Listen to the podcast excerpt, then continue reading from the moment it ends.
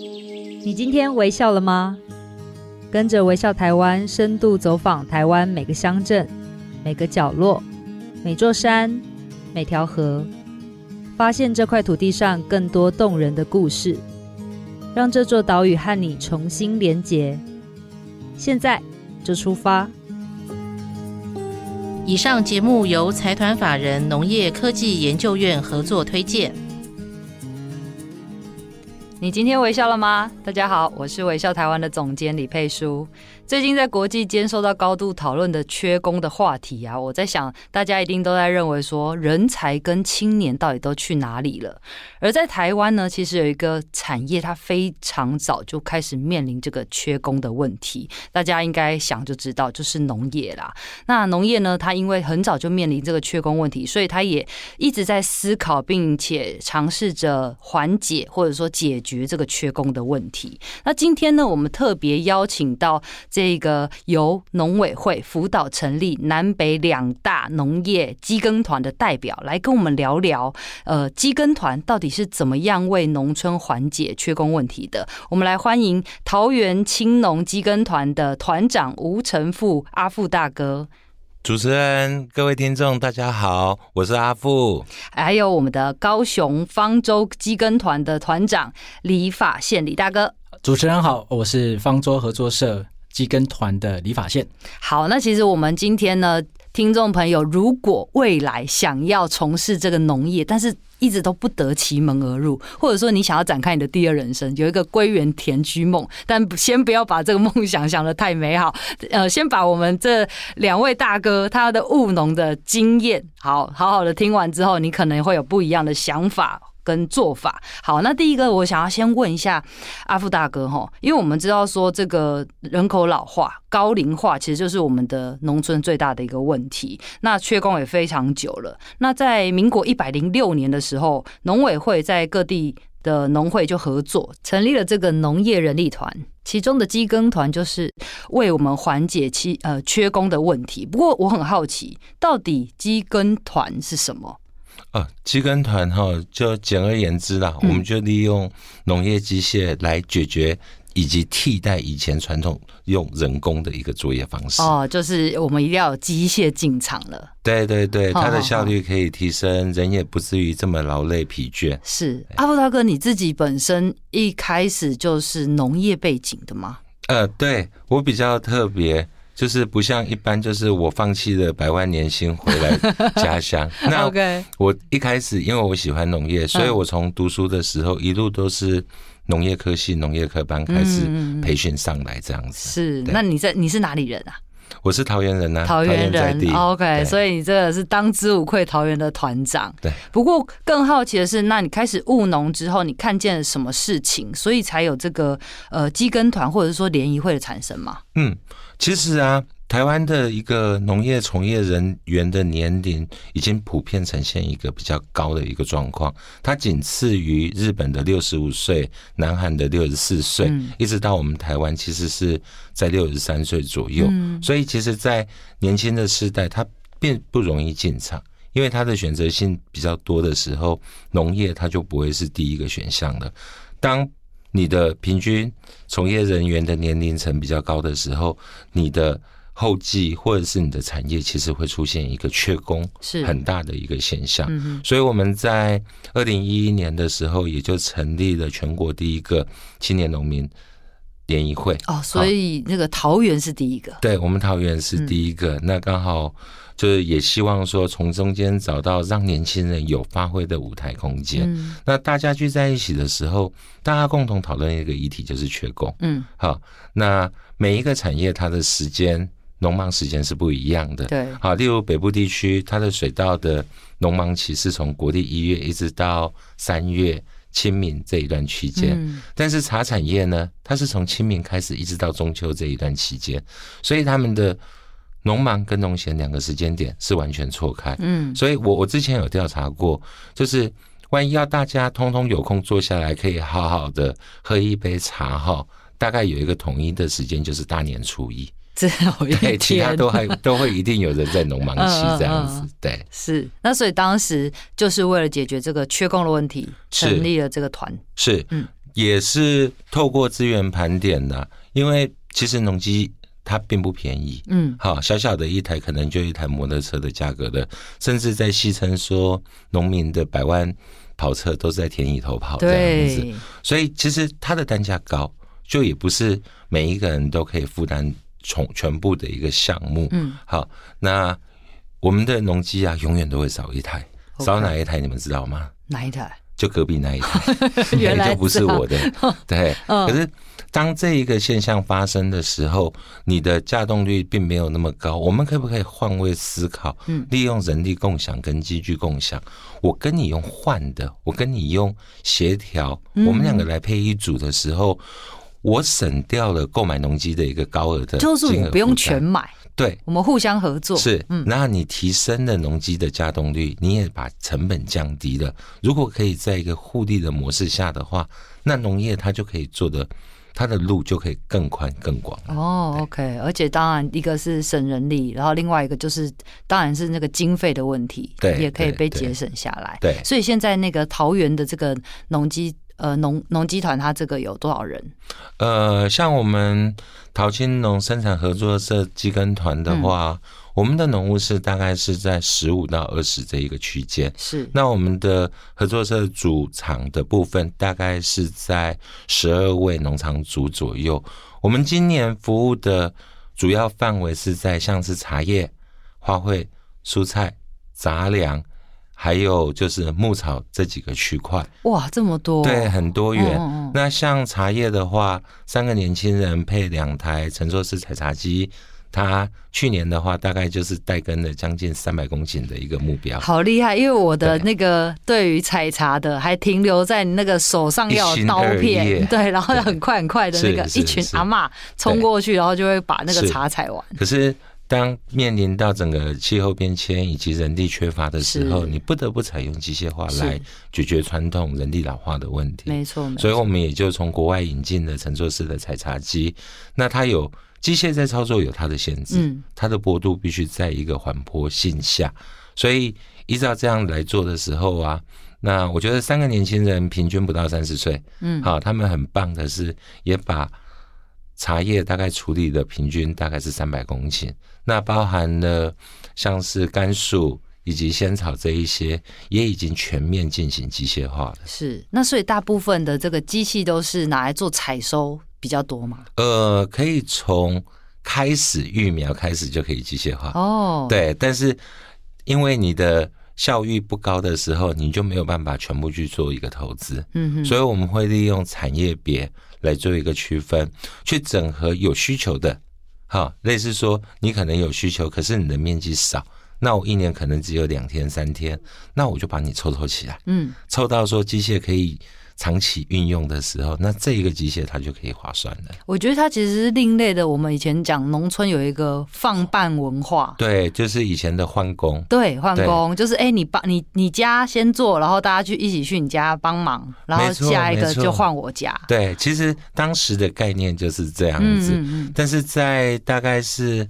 呃民国四五十年的时候，台湾的农业大量的向工业输血，那也行就了，就是现今的农业从业人员大概是台在台湾大概是五十五万人左右嗯，，是，但是非农就业人口在一千两百八十万左右，哦所以其实它的比例是相当相当悬殊的啦，非农就业是什么意思？就是其他产业。哦只要是你有在工作的，大概 OK 是有一千两百八十万左右。 OK，哇，这个真是非常悬殊，就知道我们的那个农业人口是相当的稀有动物啊。好，那现在接下来是不是换我们的那个李大哥可以来讲讲？因为我很好奇的是，李大哥他其实是南部代表，那你当初是为什么会会投入农业这件事情啊？呃，我们的南部高雄这里的机耕团其实成立的时间非常的晚，嗯，我一直到目前为止也不过才第二年的时间，所以我们有很多可以参考阿富这边的经验来成立这样子的一个机耕团，所以我们参考了他们非常多的一些呃教育训练制度啊等等之类的。那呃，因为我们成立的时间也。也比较晚，所以我们的思考的点会跟阿富那边会有些许的一个不同，当然也是因为在地化的一个考量。那南部这边是一个以农业为主的一个好啊，当然是高雄啦哈。那某些某些乡镇、某些地区还是以农业经济为主，嗯所以在这个环境里面，我们要面临到的就是，而且像我们所处的这个区域，基本上都是以蔬菜产业为主，嗯，我哦就是种植蔬菜、种植短期叶菜的。那这样子的你一这个跟我嗯们想象很不一样哎、我以为会是北部比较多，原来是南部比较多种蔬菜的。呃，也不能这么讲，哦就是其实各地都有他们自己的特色，或对者是说蔬菜的品呃种植的品相可能会不太一样。嗯那南部这边有一个特色，其实就是都还很容易找到工人。嗯哦，就是点呃终点算时薪的这些人，虽然年纪大，可是他们因为可能终其一生都是投入在农业的工作场域里面，所以他们会有这样子的一个嗯、就是很依赖农业是继续工嗯，作。哦那这一生些悬命的这 种农人，嗯然后他们就投入到农业里面的工作之后，这些农农民啊，嗯他们也年纪都大了，是所以他们其实还蛮依赖这一群呃从事农业的工人。所以，当我们在思考机呃缺工的时候，坦白讲，以现阶段在高雄地区讨论缺工，大家都有那个痛点，可是好像又没有那么的痛。嗯为什？么？因为他们都还找得到工人，所以在这个前提之下，你要去发展机构，我们一样。以我们现在比较年轻的这一辈的人从事农业的来看，我们确实已经面临到意识到了这一群人，他们总有一天会退休。嗯，那如果我们不提早准备这件事情的话，我们到时候会有措手不及。所以，我们是从这个角度去做一个出发点来思考成立基根团的一个呃起点。另外一个，我觉得我自己也是因为我自己的个呃背景的关系，所以我有比较多的机会在学校里面去呃，特别是高中、大学，甚至到国中。我会在学校里面，呃，或者是在他们到农场来，我会进行所谓的职涯探索的课程。嗯呃，透过职涯探索的课程，我跟他们介绍农业。那在这个过程当中，你其有实没有什么发现？有这个发现，其实还蛮关键的，因为传统上我们总是认为，大多数的小孩或者是我们的家人、我们的学校教育、社会价值观，其实都不认不赞成，或者是偏向于不会以农业作为一个职业选择。对，大家都觉得太辛苦了，对我或嗯者好像赚不到什么辛钱。苦是表象，它嗯背后还有很多的一些因素，比嗯如说呃收入也低对啦对等等对之类的没。错，那可是当我在呃跟这一群学生互动的过程当中，其实我发觉他们所呃他们认识的农业，其实并不是不全然是我们实际上经历经历到的农业。嗯他们认识到的农业可能就是传统上呃媒体告诉他们的农业，那可能就是呃遇到了状况就是要补贴、要补助啊、或者是收入低，或者是呃价格崩盘这样子比较负面的消息，所以他们对于农业总是觉得哎呦这不行，这不是他们该选择的，或者是他们觉得这不会是他们，而再加上是父母。也不期待自己的小孩念了书之后又跑去从事农业哦，这不仅是啊、一般的中产阶级，即便是自己家里从事农业的，也会有这样的一个期待。我觉得李大哥讲到一个重点，就是我们对于农业的认识太浅薄了。我们不知道台湾的农业其实已经进展到非常呃有科技，然后机械，然后甚至是专业的这个部分没有被看见。嗯，对，所以在我的职业探索的课程里面，其实我会把另外一个他们比较不不认识或不熟悉的农业的那一个很有趣的那一个面向，我嗯要介绍给他们认识。是，在这过程当中，我会就会发觉很多的学生其实他们眼睛是亮的，嗯所以呃，我就会开始去探索他们到底如何去认识农业，或者是他们可不可以从我这边去认识另外一种农业，以至于觉得诶，农业也可以成为他们的职业选择之一。嗯那借此来呃提高他们从事农业的意愿或者是机会。是，那从这个角度来去思考如何呃吸引他们，让他们参与在整个比较所谓机械耕作的一个呃可能性。那我也是鼓励他们从不要去看，当然传统有它的优势，嗯哦，我讲传统有它的关键的所在，对，有传统才有现在，嗯那可是就是因为传统农业的传统，成为这一群年轻人跨入农业的包袱，所以我必须要让他们看见，呃，比较进步的一种呃耕种方式，所以基耕团其实在这样的背景里面成成成立的。哦 OK，对，所以让他们知道，哎，原来种蔬菜可以有不同的方式来进行。那这样子相对来讲，相对来讲，因为有机械操作，看起来是比较进步的、嗯啊。当然，事实上也真的是比较进步，然后呃，也比较轻松，比较省工， 是时间上也比较有呃快，也比较有效率。那没有像传统上必须要弯腰蹲在那边等等之类的这样子的一个工作的辛苦的一个形态之后，我希望借这个机会让更多的呃年轻人先呃抛下心中对农业的那一个负面的刻板印象，嗯以至于觉得哎、诶我想要来试试看。是，对哎，那所以其实方舟鸡跟团它很不一样，是它的组成，对不对？ 应该是我觉得对啊，它有几个 人？目前其实人力还不是很够，嗯，但呃，目前是六位六位六位那个农务士，那我们的性别比呃，大家一半一半对啊， 哦，所以有一半一半女生有一对半，男生有一半，而且对，而且女生都还蛮蛮优秀的，应该这么哇讲，嗯真的很特别。别。我觉得其实农业它呃有一个很大的理想在。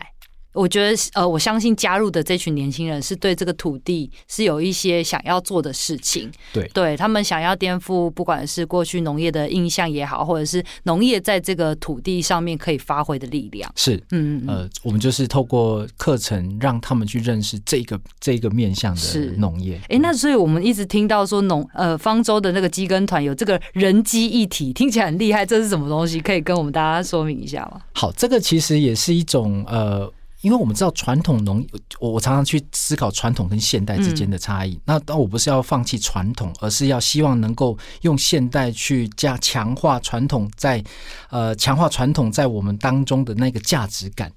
所以，呃，人机一体其实是有一点点，如果用这个名词来看，其实有一点点是文化展演的意涵在里面。这背后强调的其实是一种形象，是一种效率，是一种呃，也尝试透过这样子的一个方式去扭转呃大多数的人对于农业的偏见。哇，听起来很帅欸，它其实是一个秀。它一边呃是一个工作，对哦但它他也真的是在一个工作，对，那同时间我们也必须要在工作过程当中让呃要好有态度，好这态度态是一度个，嗯，然后能够看见这个展呃这个这个耕种的过程当中，它是一个有秩序、有制度、有效率，并且能够充分的呃完成呃农场主所交代交付的这些工作跟任务，嗯并且完成的非常的优雅，是对哦，优雅，优这很重雅，这个很重要。 优雅或者是不用帅不气，用汗流满面这样子，然后或者是身体嗯嗯搞得很脏，但是我们能够完成这些工作，然后又可以让他们在呃这这些农耕是农务是他们可以呃仍然可以非常呃愉快愉悦的完成工作，同时间在旁边看见的这他们工作的人又会觉得哎、好像不是那么的辛苦、嗯啊，事实上也真的是轻松很多，好像斗呃什么斗定铁干嘛 呢？哎、那你还可以给我们举个例子吗？通常是什么样的？你这样的文化展演会在什么样的情形发生？比如说，呃，农场主如果委托我们要去从事这些农农务的基根的带根的部分，是那我们当然就会把任务接下来，然后就是去勘察场地，然后去去安排我们的动线等等之类的，都要先事先的了解。是，那传统上从事这些蔬菜耕种，他们要期待的大概就是我们去帮帮助他们去种啊、种菜，对，去移植对工这样的工作。那传统上他们的耕种方式大概就是拿着血盘弯着腰，然后就是沿着田埂这样子一直走，那其实是非常辛苦，嗯那身体也是会搞得很脏。对，那当然，他们人其实坦白讲速度很快，因嗯为他们终其一生都在做这些事情，所以他们其实效率非常的高。对，可是做完这个工作之后，他们会有一段时间是需要呃休息，而且他们年纪也大了。那可是机跟我们的农务是呃操作这些机器是坦白讲真的是有说有笑，在嗯车上啊、还可以大家聊聊天哈，就算只差没只差没有唱歌这唱样。 山歌这啊唱样，山歌，他们可以很很轻松愉快的去完成本来是非常消耗体力跟劳力，甚至是呃这个这这部分的工哇作，塞所以他们做完之后，其实都还可以去。再继续进行其他的他们想要进行的工作，而不会觉得哦，这整整天的精神跟体力全部都消耗完了，是然后做完身体还可以保持相对来讲是比较干净的一个状态。嗯嗯嗯对啊，我所以其实听嗯完很有很有感觉，因为我在之前的几集里面，我有访问到《老鹰之手》的导演 OK，嗯对，然后他就在讲说，嘉义那边有一群呃老农，他们从年轻的时候就开始种这个莲藕，然后要采收莲藕，那靠的都是双手。那到老的时候，他的那个手其实就是变形了，那个指呃就是指指节这边就是弯曲的。然后其实非常的痛，嗯就像老鹰的爪子一样。那其实刚刚听到这样的话，其实完全已经颠覆了我们对于农业的想象。未来的这些农夫，他可以很帅气的在田间工作。我觉得这件事情是嗯很农优业雅上面对一对个很大的进步。好，那刚刚讲了这么多，大家也对了这个呃基根团有很进一步的认识了。当然，我们要回到一个现实，就是我会很想知道，呃，基根团在成立之后，它的譬如说在里面的薪水啊，然后它的福利呀、到底是怎么样的，或者说它有没有一些晋升的机制，帮助我们这些呃想要务农的朋友可以不断的去学习跟精进，有这样的一个规划吗？这个部分，这样以我们桃园来讲的时候嗯啊，我们会去先认知一件事情：对，农业它是一个职业，是，好，它就有所谓的职业尊严，嗯跟你的职业的专业能力。还有职涯的规划，没错，嗯所以要从这边去重新看待呃农业这一个事物的时候，我们就会把所有在操作的专业事物重新的来做一下定位，嗯，把它变成像工厂化的 SOP，把它的制成全部把它罗列出来之后啊，我让你来学，我不怕你学，嗯，但相对的，你要进行，要会做，然后你要能够理解他为什么要这样做。 对，其实农业它不是只是一个呃操作的一个产业，哦，它是一个技术、科学好等等综合计算是出来的，你才能够做的一个对产，业。因为我这样们子过去都是讲一个 feel，对老人家就跟你讲说啊，大。对对对对对概怎么样怎么样啊，对就大家去靠那个经验法则。没错但是这现在我们已经有这他么没有多办的法传承嘛，是是，你你认为的这样就对了，嗯你的这样是在摄氏几度的时候可以做，你应该用什么样的四十五度角下去呢，还是什么？嗯，所以其实我们会希望把农业这些农务事变成它比较有技术性，是那他会自己会有一种骄傲的感觉，我是一个职人，对我可以把这件事情做得非常好。嗯所以我们会透过教育训练，相对的给予这一个环节。那每一个人其实他都希望加薪以及对被肯定，对，对，这是很重要的。而且他要知道自己会了没，没错，可不可以进入下一个阶段？是那，怎所以么我办？们以桃园来讲的话，我们会依据你的产业别，例如蔬菜或者是杂粮或者是茶叶，好，它会设定相对应的考试。哦，所以那是用作物来去区分，没错，没错，因为它你到作物的时候，以我们农业各个作物，它其实它的管理方式以及操作的哦机具、都不一样全部不一样的。嗯所以我们就利用这样子的方式，从你最初间你所需要的东西，好，比如说采茶的机械。你必须要先学会双人扛剪啊！如果是蔬菜的话，你就要学会如何定植跟如何做一个采收。嗯哦，那到第二阶段，你可能需要像小型印机的中根机这一些的学习。到第三个阶段，可能是浇水啦，或者是呃比较细部的工作。嗯到第四阶段，你可能是这一些所有的综合运用。好，你要能够熟悉，并且能够操作。嗯，那每一个阶段，我们都会像有点像硕士口试一样，哦都会有三个产业的主考官，主考官，嗯然后针对你每一做完一个动作之后，那由主考官就问你你为什么要做这个动作。哇，对，嗯就是非常严谨的，同步所以会不是只有做对就好了，不是你要能够说，你还要能够说明哎，必须哦比较科学化的 PDCA，嗯好、你要能够完整的去解释你为什么做这个动作。 OK，然后要把不必要的动作拿掉，嗯好、这样子的话，你再做，其实就可以跟法线讲的，你可以优雅，嗯，好，因为你每做一个，它都是有它的那个技术成分在里头。是好，那通过三个都要一致认可，嗯口试委员要一致认可之后，你才能够能才能够进阶。嗯当只要有一个口尾他不认可或者是觉得你还有在进步空间的时候，那你就下次再来考你。会被退 货。对，你会被退货，你就下次再来考嗯这样嗯子。我们每考过一阶的时候，每个月会再加一千块的薪资。哇所以其实你考越多，就是每个月加的越多。嗯你不用等我去决定你可不可以考了，何时加薪加多少，嗯，不是我决定，是由你自己来决定。哦，你就觉得我准备好了，我就准备请你好了来来对帮我考试。是，嗯，嗯那我们这边会提供相对应的教育训练，所以你不用怕，呃，会不会你没有教我，然后我不知道怎么考？嗯嗯没有，我们会先开办教育训练，哦，让你先学习，然后从做中就开始一直在不学断的去磨练。嗯那我们的考试项目也不是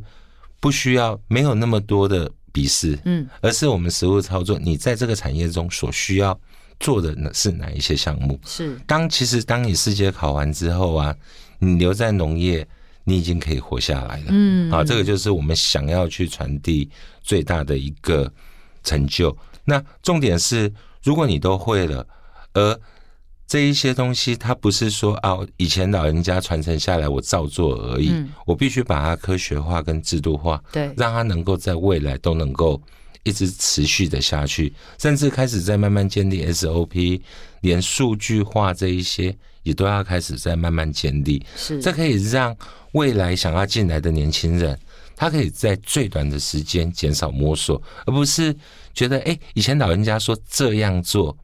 你所谓的这样做，他该怎么做？嗯好，你没有一个知识的留存下来的时候，他是没有办法留下来的。是没对错，所以我可以理解，说我透过这个，譬如说我对农业很有兴趣，我可以先参加这个呃团队，然后呢慢慢去摸索我想要种什么样的作物，我没错对什么样的没错作物有兴趣。对然后整套学完之后，我就是可以成为一个独当一面的农夫是。哦，OK，这一个区块是在我们在第一年的时候啊，我们大概会让你所有的作物都绕过一次。嗯嗯嗯，好，那绕过一次之后，找出你的兴趣，嗯嗯，再针对那一项你的兴趣，我们再做专精训练。 OK，有点像是那个医生要选科，要先全部先 run 过一次对，对啊然后再选了解择自己想要发展的科。第一年叫通识教育 OK，对对对。 哎，那李大哥，我很好奇耶，你对于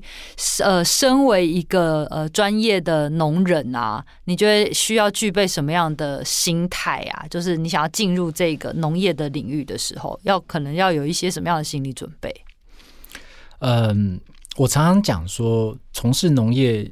真的不是说每个人都有办法从事，哎，我也那么觉得。它的门槛真的有一点高。我讲的门嗯槛不是只有在你能不能有土地这件事情，对而是在你整个心态上跟是你的整整体的这个准备上。嗯